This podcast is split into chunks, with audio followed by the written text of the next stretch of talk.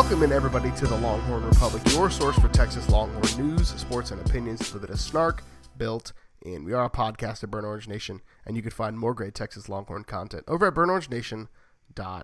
If you like what we do, please leave us a rating or review on Apple Podcasts. It helps get the show out there. You can find us under the Burn Orange Nation podcast feed. Share this with your friends wherever you found it, whether it was Apple Podcasts, Google Podcasts, Stitcher, TuneIn, Spotify, anywhere where you find fine podcast content. You can find Kyle and myself. Feel free to connect with us on social media at Longhorn Pod on Twitter. Shoot us an email, longhornrepublicpod at gmail.com. My name is Gerald Goodrich, and I'm your host this week, like I am every week. And I'm joined by the Cardi B to my Megan Thee Stallion, Kyle Carpenter. Kyle, how are you? Oh man, that was uh, you really whopped that intro out of the park. Um, no, I I'm good, man. I am dripping with finesse over here. I'm feeling feeling fantastic. Uh, you know, so I, I, actually went out of Houston for the first time in a long time. Went to go see my mom for her birthday this weekend. Also went to San Antonio. It's literally the first time we've left the city. First time we've left the house for the most part in months. It felt like um, got to swim in the pool, see the see the family. Um, it was great. Feeling tired, but also at the same time energized. So uh, we gonna make it. How you doing? Man, I am all right. We ran out of cold brew early this afternoon, which is tough, especially because my kid has been sleeping awfully these last few nights. But you know what? Hashtag parent life. This is good problems to have. It's like, oh, I've got to take care of this new life, right? Like such such terrible things to complain. No, I'm good. I'm doing really really well. Other than my my weird mental health stuff with everything going on on the internet with football. Uh, that's been causing me a little bit of consternation. So we're going to talk a lot about that tonight. Uh, Texas did open camp in spite of all of that. Got a couple of big recruits, uh, and then we'll obviously close the show out with some down the forty and some bang the drum. But the big story right now, Kyle, is what on God's green earth is happening with college football. So it started Sunday night and then continued into Monday. And again, we record this on Monday evenings. So this could all be out of date by the time you listen to this at like 8.30 on tuesday morning. But we're, we're feeding you cotton candy right now folks. You may uh, put it on your tongue and it may dissolve immediately. We don't know. Or could you know this could hold up. We could see this but, could last. Uh, it, could, it could not right? Uh, but reports of the big ten canceling football and or pushing it back to the spring and pushing the other Power 5 conferences to do the same. Now the Big 12 did announce on Sunday that it would be giving you its schedule on Tuesday and I'm excited for that blank PDF that they're going to send out to everybody. Uh, but the there's reports back and forth. Was this an emergency meeting? Was this their normally scheduled athletic director and directors call that normally happens? Which conferences are pushing to have football? Which conferences aren't pushing to have football? There's a lot of news and misinformation and back and forth and people retweeting stuff without reading the articles, which is what Twitter does. But like there's a very real chance, it seems at this point, that there may not be football in the fall. And there's also a very real chance that, like, the Big 12 and SEC are just going to be like, you know what? Don't care what everybody else is doing. This is the South, and we're going to play some football. So, like, it's just so confusing at this point. Uh, yeah, I think confusing is, is the right way to put it. I don't know, again, between Monday and Tuesday and Wednesday and Thursday, if this is going to be fully uh, complete today. We're recording this on Monday. We also, in the middle of that, had a, you know, potential uh, bait and switch uh, where the um, players, you know, wanted to play hashtag, but also, I think, potentially are trying to use that as a way to unionize, which is a radical development uh, if college football players so choose to do so. I mean, it's it's wild what's going on right now. This is actually um, one of the like most interesting 24, 48, 72 hours uh, in the history of college football, just in the sense of things might be wildly different. We talked about the NCAA and um, what happens there um, as conferences pull out. Like, will they ever be conferences, NCAA conferences again? Will things change?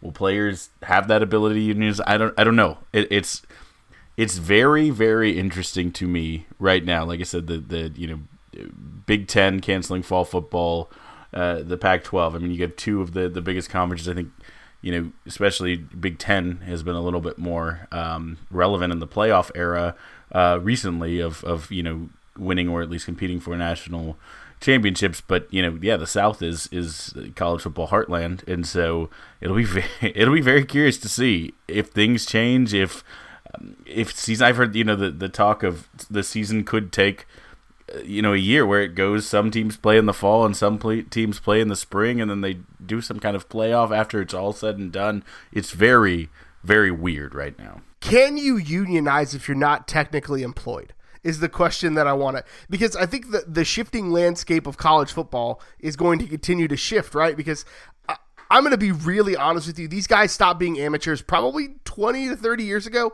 Um, they're, they're, the the concept of amateurism is not a real thing, and, and these guys are rapidly building brands and, and we'll talk more about the name image and likeness stuff later on in the show. But like there is a there's a very real conversation that needs to be had about like how do you have football successfully? And most of the ways that would require you treating these employees these I said it, employees, these players, more as employees and less as unpaid work study interns, right? Uh, like that's that's really what it's kind of treated as now. Is this is kind of just a high dollar work study where I provide a service to the university and in return I receive scholarship and co- and, and kind of non monetary compensation for that. That's basically a work study, right? Um, and so if we continue to do things like, well, we create a bubble, we have them sign waivers. Eh, can you really do that with a work study kid, right. or do they need to be an employee? So like, right, that the I I am. We said it a few weeks ago that the, like college football has been rapidly changing, and it has never changed more than I'll go ahead and say it. One of the top two players in the country tweeting out that they he wants to be kind of at the tip of the spear to form the College Football Players Association, which would be a union or kind of a, a collective group to bargain, however you want to call it, right? Um, would they requ- would they get representation? Who would pay? How would they pay for it? Like there are about a million and one questions that are still out there. But when push comes to shove, I think that the when we get back to the subject matter of what this does for college football in 2020, mm. there are a lot of players that want to play. There are a lot of yeah. players that really want to play, and I'm I'm a listen to the kids kind of guy. Now, granted, mm-hmm. I think we need to create a mechanism through which they can do it safely.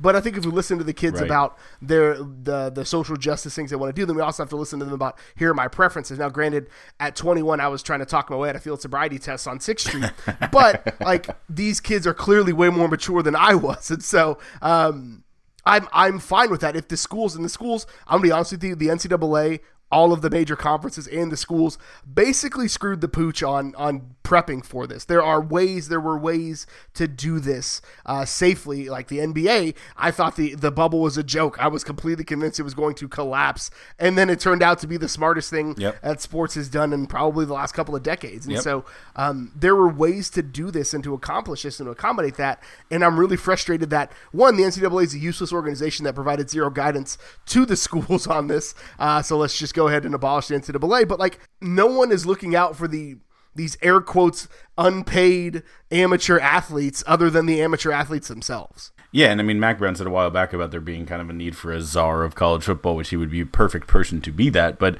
um, you know, it's it's it's the thing that's needed because everyone's like, well, what if we had the same doctors? What if we had the same data? What if we made the same decisions at the same time instead of you know basically being a stare down across a, a Zoom call with with five big shots from five different conferences? There really isn't a cohesion, and you know whose fault that is? It's the organization that's supposed to be over those conferences and, and threading them together in the NCAA. Um, and and you know, like it, we we kind of say it, and it is shocking. It's probably equally as shocking to like you know old timers who just accepted that things in 1960 or 1975 would be the same as they are in, in 2020. I mean, there's people who said maybe the eyes of Texas should change, and that's wild. And that's a very radical thought, and we've had that conversation. We won't get back into it, but at the same time, I'm sure it's a wild thought to hear maybe the NC2A should not be the governing body of college football. And, and at first, your knee jerk reaction is like, no way, how could you? And then if you really kind of think about it, it's like, well, yeah, why? Why does it have to be right? Can there be something better? Can there be something different? Um, I, I think the kids want to play.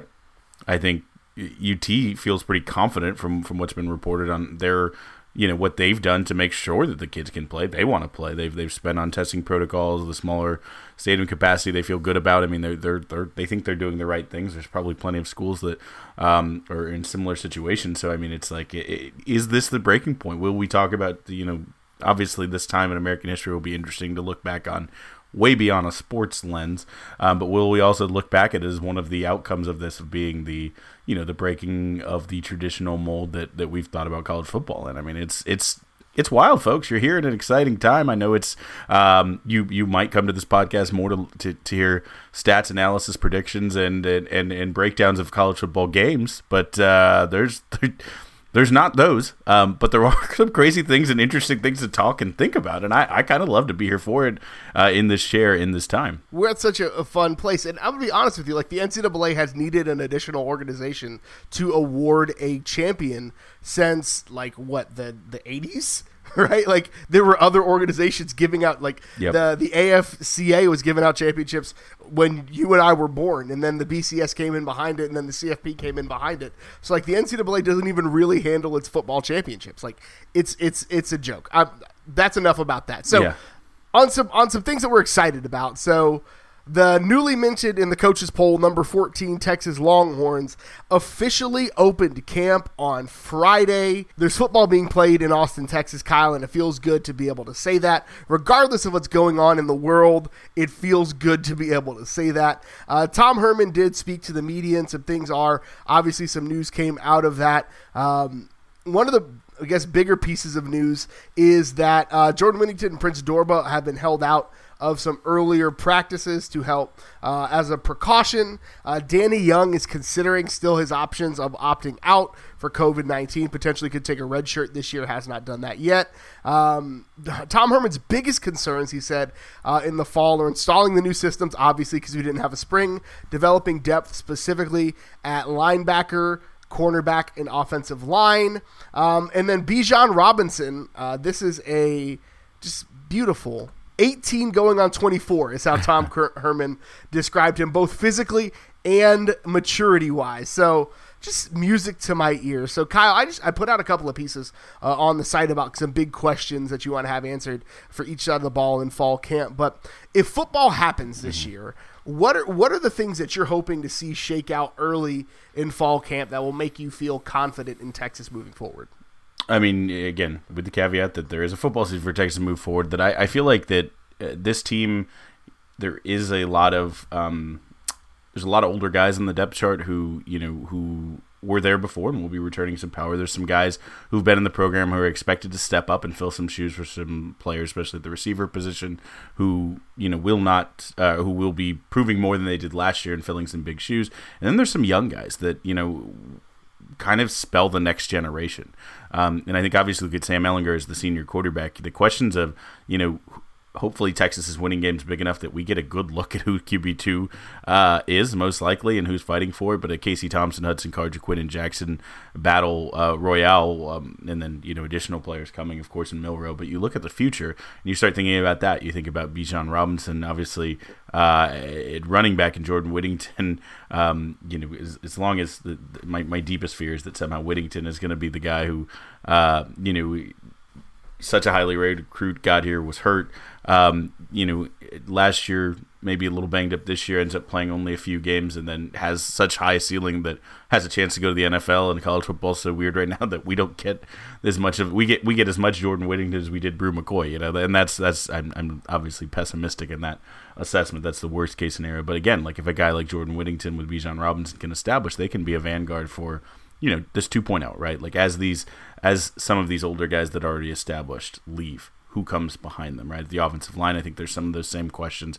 Um, so, so for me, it's that it's it's are senior guys, returning guys, going to step up? Is is senior Sam Ehlinger really going to be, um, you know, that elite Texas quarterback that will live in folks' memory for the next 20 years, like like we all hope he can be? Um, and then you know how do we start looking towards which i know it's weird to think that way but 2021 and beyond who are the next guys who are going to do something this year that have you salivating salivating uh, about what they can do next year. So that's that's kind of how I'm looking at the depth chart and looking at you know camp, and, and we'll hopefully be looking at, at, at early weeks of the season uh, to see how those things kind of shake out. And then again, you do that assessment at the end of the season and see who really grew. Uh, you know, over the course of however many, let's say ten uh, games, or however many it ends up being this year.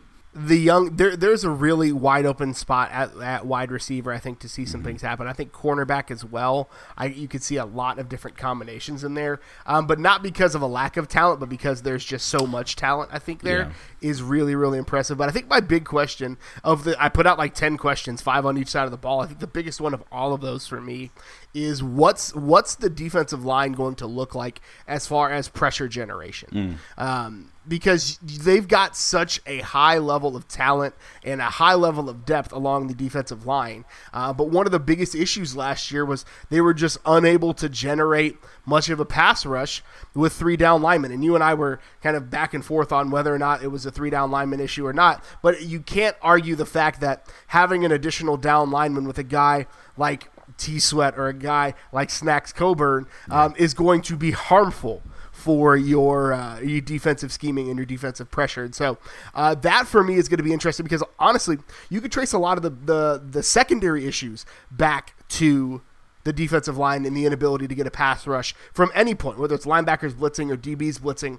The, the, quarterbacks being able to stand in the pocket for 7, 8, 9, 10, 11 seconds is too long because coverage is going to break down because your DBs are reacting rather than because the wide receiver is going to make the first move and the DB has to react to it. And so, just with time, coverage breaks down. That is just kind of one of those guarantees of football. And so, the ability to keep def- uh, to keep uh, your quarterbacks honest and to keep your offensive lines on their toes because generally what's going to happen is like the the the nose the shaded nose in this 425 weird you know 4 425 system that they're going to end up running um, the nose is going to basically a, require two people mm-hmm. because both of the Texas's noses are gonna are upwards of 350, right? So like you're not just gonna put a center on Snacks Coburn. He's gonna pick that guy up, set him on his backside, and tackle the quarterback. So.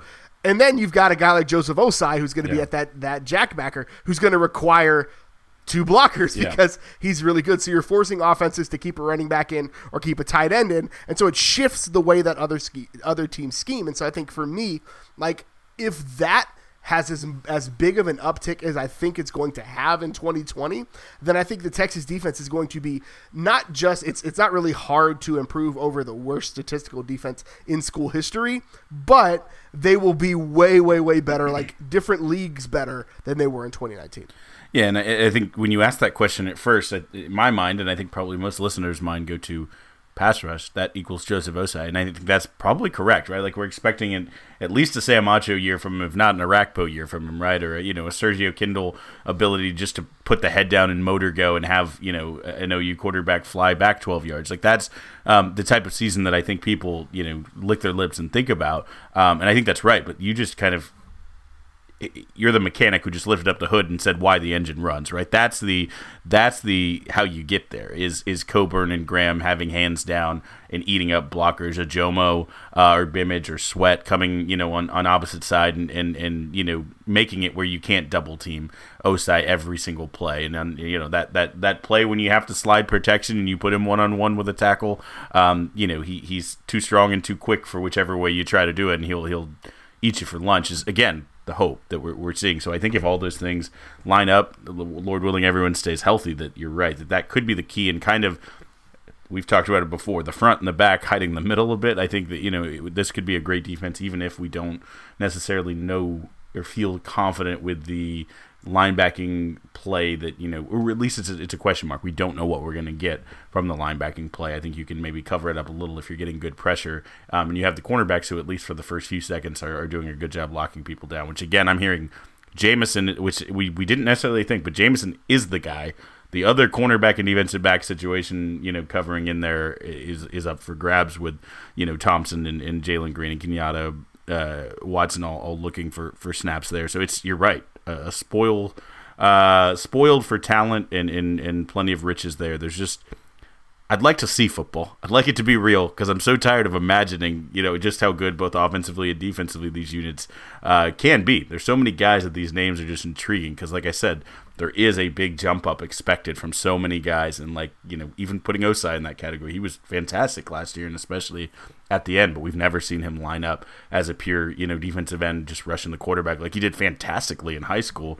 Um, that made him such a hot recruit. So I, you know, I, am if everything goes well, you know, this is this is the, the even as weird as it is, the, the recipe for a really great season. And so, if a season happens, we'll continue to update you again as about 8:45 on a Monday evening. We are uh, we're still having football. The Big 12 is still planning on having football, uh, and as that happens, as Texas has camp, we will continue to keep you updated on everything Texas fall camp. So we haven't had Mike Roach on in a while, and so we probably need to remedy that at some point. Maybe Kyle or I could, you know, come down with the sniffles or something. We can just call Mike up to have, be the co-host. But there was some recruiting news that happened this week. So uh, three-star wide receiver Jaden Alexis was the most recent of the two pickups uh, out of Monarch High School in Pompano Beach, Florida. Now, Texas going out of state for talent, people always talk about this. Um, but when you look at this guy's offer sheet, and then you look at a, a, little number, he 5'11", 180 pounds, whatever, nothing to write home with. A verified 4'4'1", 40-yard dash, 10.75, 100 meter kid. So a burner mm-hmm. that's going to be touching six foot by the time he walks on campus. Yeah, I mean, a, a kid with, with unbelievable speed. It's it's uh, we we always talk and joke about on this that it's it's those recruits that end up at TCU that he looks like one of those guys that he's just so fast, so shifty, and even more than his top end speed his acceleration and his tape is nuts, um, super off the charts. Um, but yeah, I mean, Alexis to Texas, it, it just it's he's ready for the uh, for the the you know the best Craig way you can get. He's got a name made for it. Um, I mean, I think it's going to be great. I'll say this, Gerald. You can give me the stats. You can give me the breakdown, the size, any of those things. The thing that made me most confident uh, about this pick is when he tweeted out um, on on the eighth uh, at one o'clock that he was committed. He tagged first and foremost, of course, at Texas football. Third was Coach Dre Coleman. Fourth, uh, Tom Herman. You know, Yurcich, Milroe in there I like that. Uh, our boy Mike Roach in there. A lot of people tagged. The second person he tagged before Coach Tom Herman after Texas football was Bun B. And that just makes me so excited. A player committing and tagging Bun B in 2020 means this dude, even though he's 17, 18, is coming to Texas and coming to Texas with all the right reasons to uh, to follow UGK all time great uh, Bun B to the to the state that uh, that matters. You know that I just uh, that put a smile on my face that didn't wipe off for a few hours. Yeah, and I mean there there's another player in the class that uh, hails from Port Arthur, right? So uh, Jordan Thomas, a, a, top 250 guy, uh, is from Port Arthur, and we playfully we don't really condone tweeting at recruits, but I had to send a Bun B picture when he committed because well that's very on brand for us. Um, so like, I just I I just think it's fun. Uh, so yeah, the, he like he's one of those guys that reaches top speed in like three or four steps, mm. or it's just like quick, out, quick out of his cuts. Like it is very, very impressive.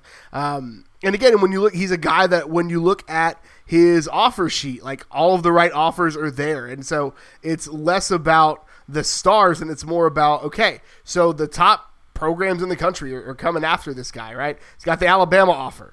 That's all that you need to say to me, right? Mm-hmm. Alabama sent two recruiters after him. Okay, so that's that's something that you want to keep an eye out for. So the other uh, commitment out of the the Sunshine State as well as three star center uh, Michael Myslinski uh, out of Bishop Kenny High School in Jacksonville, 6'2", 285 pound center. Um, his dad is actually a friend of Herb Hand, uh, a nine year NFL vet and a current strength and conditioning coach for the Jaguars. Texas had a need to land a center, and it seems like they found their man uh, in the uh, Sunshine State.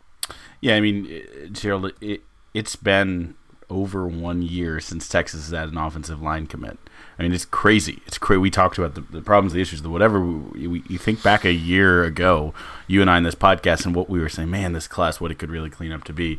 Um, I'm just happy to see that, right? We're, we're building, we're, we're hitting a, a position, an area of need. Um, again, you know, Bun being the last one excited me. The fact that this guy's name is Mike Myslinski just sounds like Herb Hand's getting back to his Penn State days of, of getting giant Polish dudes uh, in to just be, you know, the beef in your offensive line. I love it. I mean, a center named Mike Myslinski just sounds like he shows up to work with his lunch pail. You know, like he just sounds like he's going to be crushing things. Um, 6'2", 285 in high school. You know, good size, ready to be uh, put some college weight on there. I think it'd be a, a, a great great player. I mean, I, I'm excited for it. I think it's a it's a good take, uh, and and again, just gets the momentum rolling for filling out offensive line. Yeah, he's he. When you look at his tape, he's kind of a pancake machine. Uh, he's got kind of a, a, little bit of a grit and a little bit of a, a, a, grind to him. There's some talk that because his he's worked with his dad quite a bit, he may be pretty close to his physical peak or, or pretty high ceiling, but or pretty close to his ceiling. But there's another guy that came in a few years ago you may remember that there was a that was the knock on, um, and he goes by one name Puna. That was a knock on him when he came in, and Texas got quite a bit of production out of that guy. So uh, we'll we'll see. Cool. So now this is part of the show where we get to give some shine to the sports that don't normally get much, and we down the forty. Kyle, it feels good to have some other things to talk about, even if they are preseason things. So soccer friend of the show, Julia Grosso, named to the preseason All Big 12 team, the only Texas player to earn that mark. I'll I'll take it. You know this. Uh, I believe Julie Grosso plays on the Canadian national team. I think. I mean, she's she good. So uh, you know, build a team around your uh, around your superstars. Let's let's let's go. LFG. So uh, on the volleyball court, where it's going to be played not in Gregory Gymnasium. I just remembered that it's going to be played in the Frank Erwin Center because nobody goes to that, so you can very well socially distance there. uh, Texas adds Illinois graduate transfer libero Morgan O'Brien played three seasons with the Illini, 94 matches, 1,200 digs, which was a 3.4 per set average, uh, 265 assists, and 79 aces in her three seasons with the Fighting Illini. Texas returning so much talent in volleyball um, next season. Just adding another piece looks looks good. Um, again, let's let's hope that season actually happens because this could finally, after not the longest time, but too long as it should be for what talent Coach Elliott's had, this could be a team that's looking at the, the deepest of runs and potentially adding to the trophy case. And, and it doesn't hurt to add a uh, another fantastic piece. Come on with it. Let's get another championship. Now, that brings us to the part of the show where we honor one of the best traditions in all of college athletics, Big Bertha, and we bang the drum, brought to you by Joe Ruiz. So, Kyle, what are you banging the drum on this week? So, you probably don't, I don't even have to say the name when I say your favorite kicker's favorite kicker, but you know, of course, I'm talking about the pride of, of Austin Westlake and the 40 acres and Texas A&M seeing ever, Justin Tucker a, a dear, dear, dear fan uh, he has in me. Um, he, he played for my college team and then made it to my pro team as he plays for the Ravens. Um, he's very good. We know that. He's done well in the NFL. A lot of people have used the word consistent to describe him. However, when researching um, hashtag data, uh, Gerald and I found he's weirdly consistent. So over the last four NFL seasons, Justin Tucker has scored exactly 141 points. No more, no less. Ne'er shall it be 140, and also doth not shall score 142. Those are uh, correct uh, old Englishes. Yeah, yeah, yeah, yeah, yeah, we know that. Um, in 2016, and, and again, this is the part that blows my mind.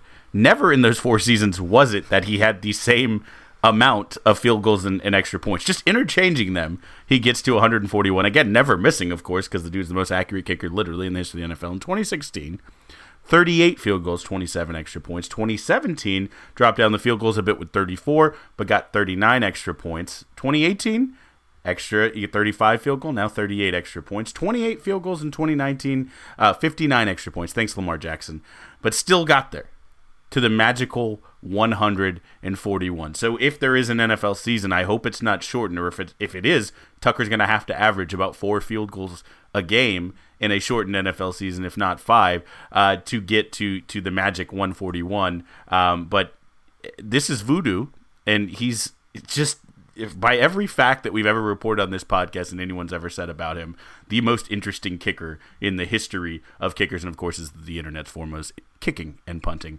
podcast. So Justin Tucker, keep doing your thing. Absolutely, and and again, that was the weirdest stat I think I've seen in a very long time, and I had to like go back and verify it. I was like, okay, so. So they they had twelve. Like I did the counting, right? There were four fewer field goals, so he had he had to have twelve more extra points. Yep, that math checks out. Okay, so they had the, it was just it was the craziest thing in the world. So uh, I'm banging the drum this week on social media. And so the University of Texas, uh, for the month of July, Texas Sports once again generated the most like social media interactions with 350,000 social media interactions, which is a big number regardless of who you are. But that number becomes more and more important as things like players unionizing or uh, name, image, and likeness uh, branding happens. Texas is already way ahead of most of the country on branding. Hashtag all of the players have their own logos. Uh, so Texas is way out in front on this thing, and it doesn't seem like a big deal. But when if you follow recruiting, there are a lot of recruits that are taking that into account